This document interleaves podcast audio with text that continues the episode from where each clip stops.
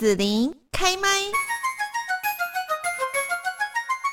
今天在我们的节目这边呢，我们来邀请到的是脸谱出版社的编辑谢志平。今天呢，志平要来介绍一本名字很特别的书，叫做《药物猎人》。好，我不太明白说药物为什么要加上猎人，这好像是两个不太一样的概念哦。好，那药物猎人又是怎么样在充满挑战的历史长河当中，为人类的健康还有生命做出重要的贡献？志平你好，Hello，各位听众好，子琳好，我是脸谱出版的编辑志平。好，那志平哈，我们从古至今啊，药物的发现历程哦，听说就是有充满着很多让人难以置信的故事。你要不要跟大家分享一个让人惊叹的药物创新的故事吗？对，我觉得这本书对我来讲非常呃，读完之后我觉得很有收获，是说药物像刚子琳讲到药物跟猎人这两个词。嗯为什么会摆在一起？那时候刚看到这个书名的时候，也觉得哎、欸，为什么？但其实看完这本书就知道为什么，是因为他们这些开发药物的呃科学家、制药学者，其实他们真的很像猎人，像是我们一些呃大家对猎人的想象是要进到森林里面去。然后你可能要去去，去打打那个什么拼搏打架，对不对？对对对，然后可能有一些战斗的这种。对啊，这个药物有需要到这样子吗？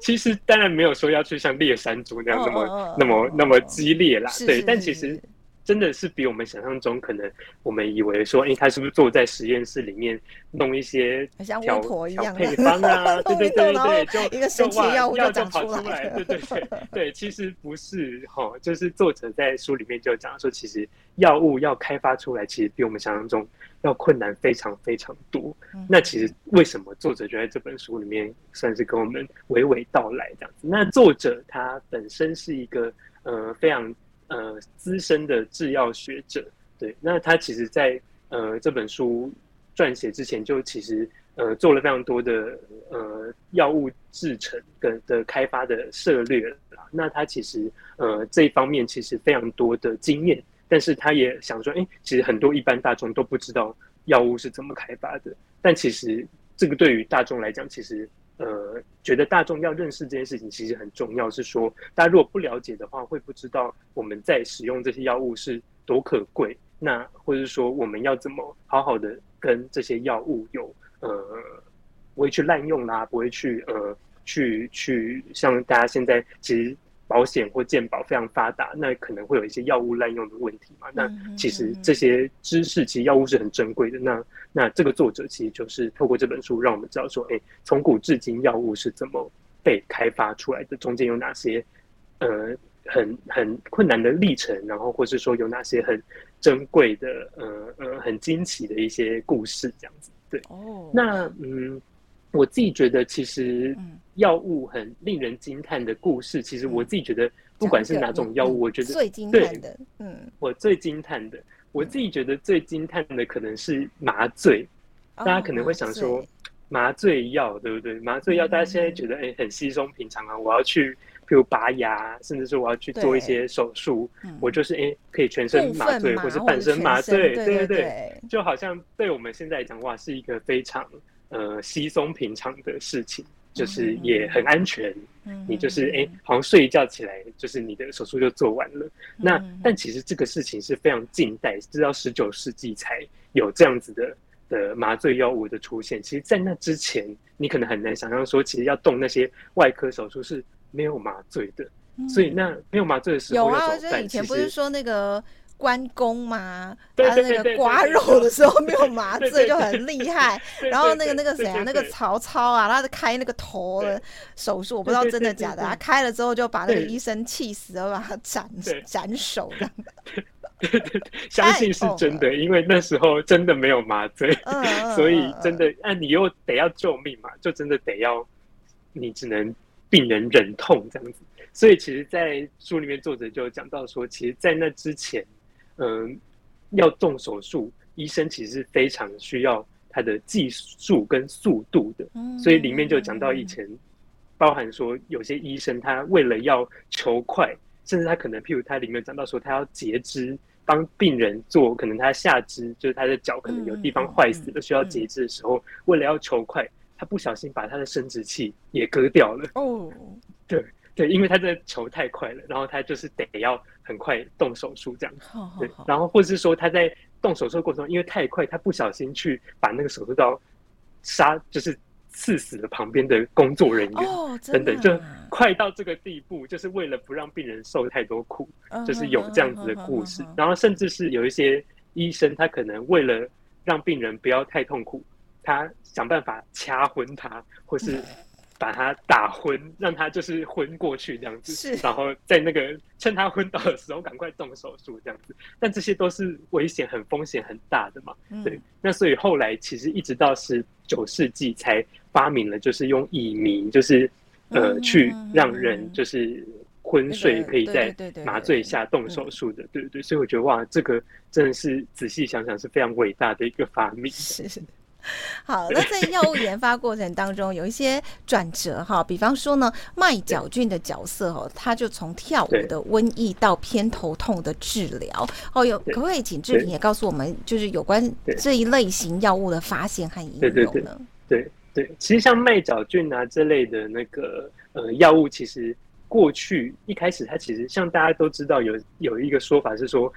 药也可能同时是毒嘛，嗯，就是毒物跟药物可能它是一体两面的，它可能对某些人或是某些症状来讲是药，但对可能没有这个症状的来讲它就是毒。对，所以像譬如像麦角菌啦，或是有一些它其实可能是类似我们现在讲的迷幻药。的这样子的东西，那其实，在一开始可能大家染上了这样子的毒瘾的时候，会非常的呃，就是会非常有造成你人生或者甚至是你的你的生命就这样子结束了嘛？对。但其实透过一些呃后来的研究的发现，可能从里面萃取出一些可能有效的成分去针对对症下药的话，它又有可能是呃很珍贵的很重要的药物这样子。对，像是其实大家过去反过来，其实讲的也有可能，他原本以为想要开发一个很很很不错的药物，结果他最后变成是后来变成毒药，像是海洛因。哦，海洛因就是嗯、呃，现在大家想到海洛因就觉得哇是什么几级毒品啦，然后是就是大家就是不能碰的东西，很多啊，像海洛因一飞啊，对，哦，对对对对对对对。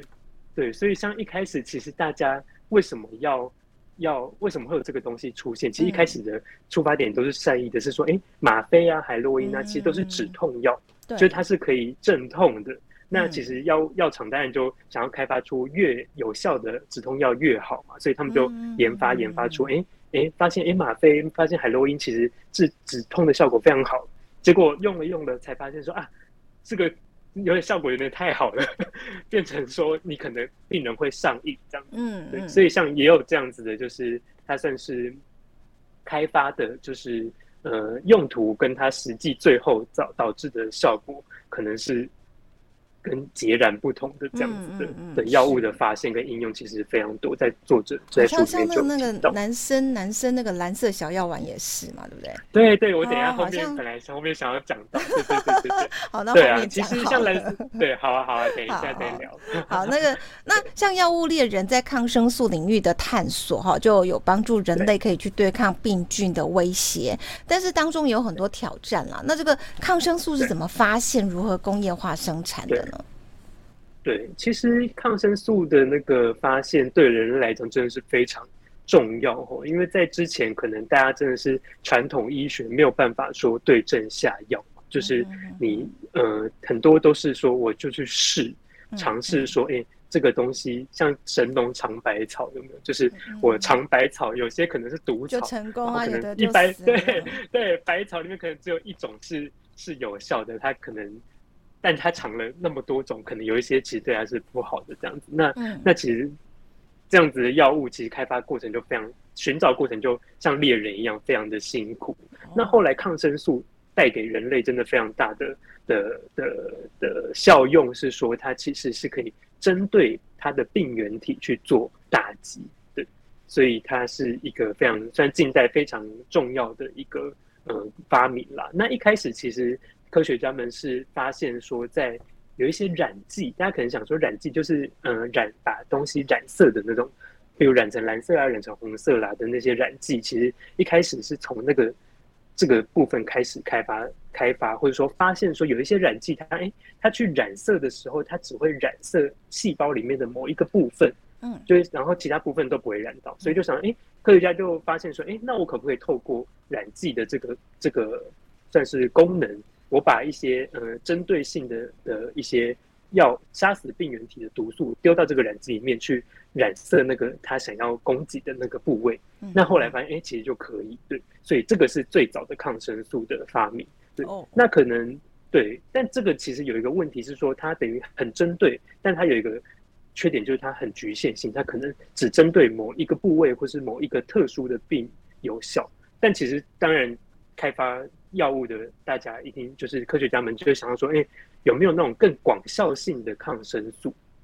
就是这个东西不是只对某一种病菌有效，它是对很多种病菌都有效。那其实后来大家可能就最知道就是盘尼西林嘛，就是大家可能知道那个佛莱明，就是把某一天把那个霉菌的那个培养皿放在窗边，结果回来看发现，哎，为什么就是只有盘尼西林那边它不会有那个病菌，然后才因此发明盘尼西林，发现了盘尼西林这样。那个其实就是后来广效型抗生素的算是。起源啦，就是大家然后发现，哎、其实这样子的青霉素，就是盘尼西林是青霉素，这样子的霉菌其实是有办法抵抗非常多各种不同的病菌的。对，那这个是算是比较后来我们现在常用的广效性的抗生素的来源。那其实，但其实那时候刚发现盘尼西林的前好十几年，其实这个东西是没有办法被实际广泛应用的，是说那个霉菌要培养真的非常困难。而且培养出来的量很少，嗯、然后又它又浓度又不高，嗯，那其实很难量产啊。其实量产能不能量产是一个药物能不能实际运用的，对对对，运用对对对上市的一个非常重要的点嘛。那一开始盘尼西林虽然发现哎它有这个效果，但其实没有办法被这样子量产，所以就被摆在那边哇十几年都没有没有人去动它这样子，然后一直到后来有两位科学家。才发现说，哎、欸，他们发现怎么把这个盘尼西林去做浓缩、去做萃取，然后去做大量的生成的方法，然后跟美国农业部去合作，然后呃有资金，然后有科学家的投入，才成功量产，才变成我们现在的这样子，可以大家随时去药房啊去看医生可以用到的抗生素这样。哦，好，那我们就来讲到吧。有一些跟本来目的啊效果不一样的药物，就意外发挥其他功效哈。你要讲这个蓝色小药丸吗？没错，对，这个大家可能有些朋友也有听过啦。就是其实威尔刚，就是大家现在讲的蓝色小药丸，其实最早最早它开发的目的不是为了要帮助大家在那个床上的 的功用，而是它一开始其实是从抗高血压药物来的。对，当然那时候其实是，呃，那时候药算是药厂们想要开发出一款能够有效抗血压的的药物，就在找说，哎，有哪些成分是可能有这样子的功效？才发现说，哎，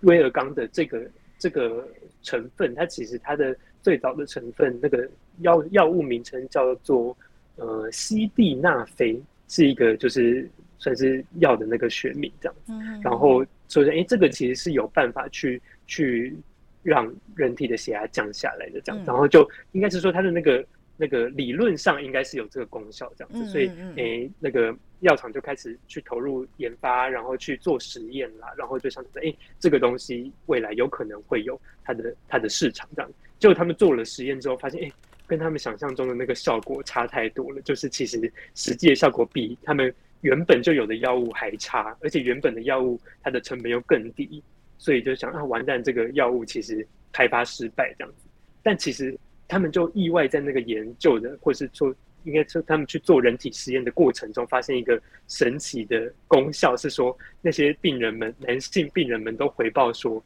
他们在用了这个药物之后，虽然他们血压没有降，但他们的那个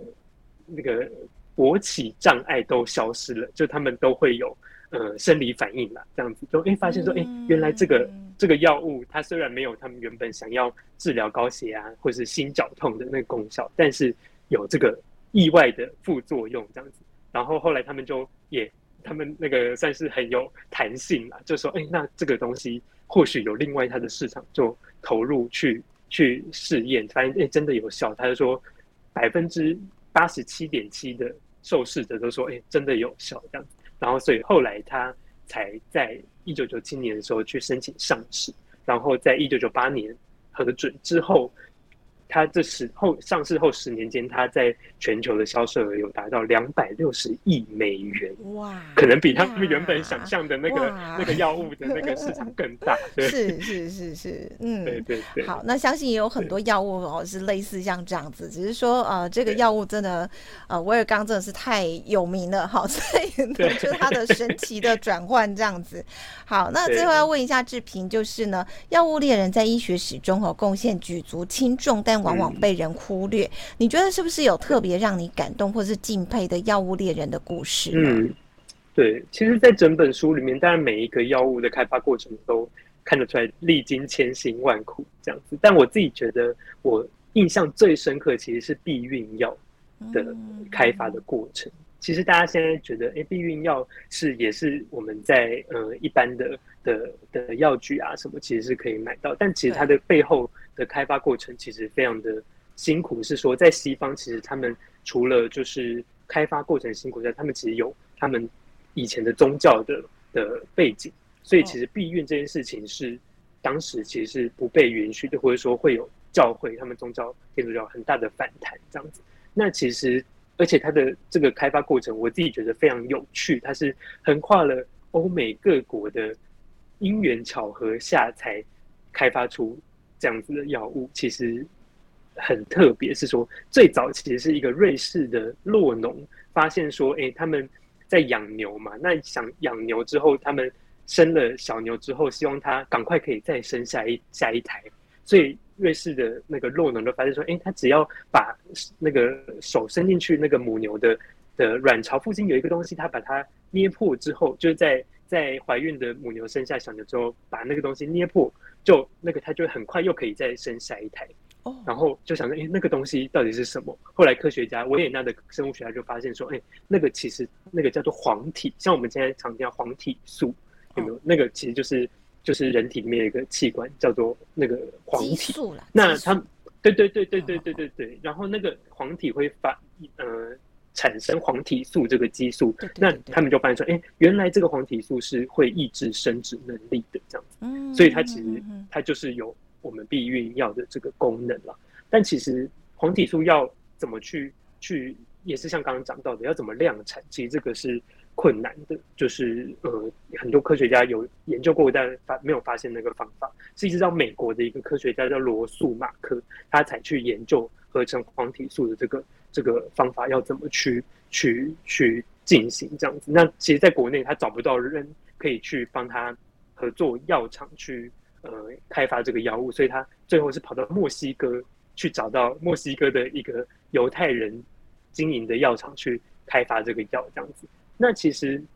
当初虽然开发这个药，但是其实就像刚刚讲到，其实可能美国本土他不一定那么接受避孕这件事情嘛，对，所以就。后来有一个另外一个科学家叫平克斯，他其实才继续投入这个黄体素的研发，但他也是研发，但没有受到很多的瞩目嘛。然后最后其实是有一个纽约的护士玛格丽特桑格这位女士，她一生中因为她的妈妈生了非常多小孩，但也因此造成她们家庭其实非常多的负担，跟他们其实童年不并不是一个快乐的家庭。她就觉得说她她要。致力于帮助那些穷苦或者是说比较底层的女性去避孕，不然其实小孩生下来苦的其实是女生。嗯，就是他觉得看到太多这种悲伤的案例了，所以他想要去帮助大家避孕。但当时其实法律上是不不允许避孕这件事情，所以他一直受挫。那后来他其实是到了年过七旬，已经七十几岁，他还不放弃做这件事情，然后一直到那时候他才遇到一个。女权运动学者，女权女权女权运动者，那也是麻省理工的科生物学家麦考米克这位女士，才帮助她，就是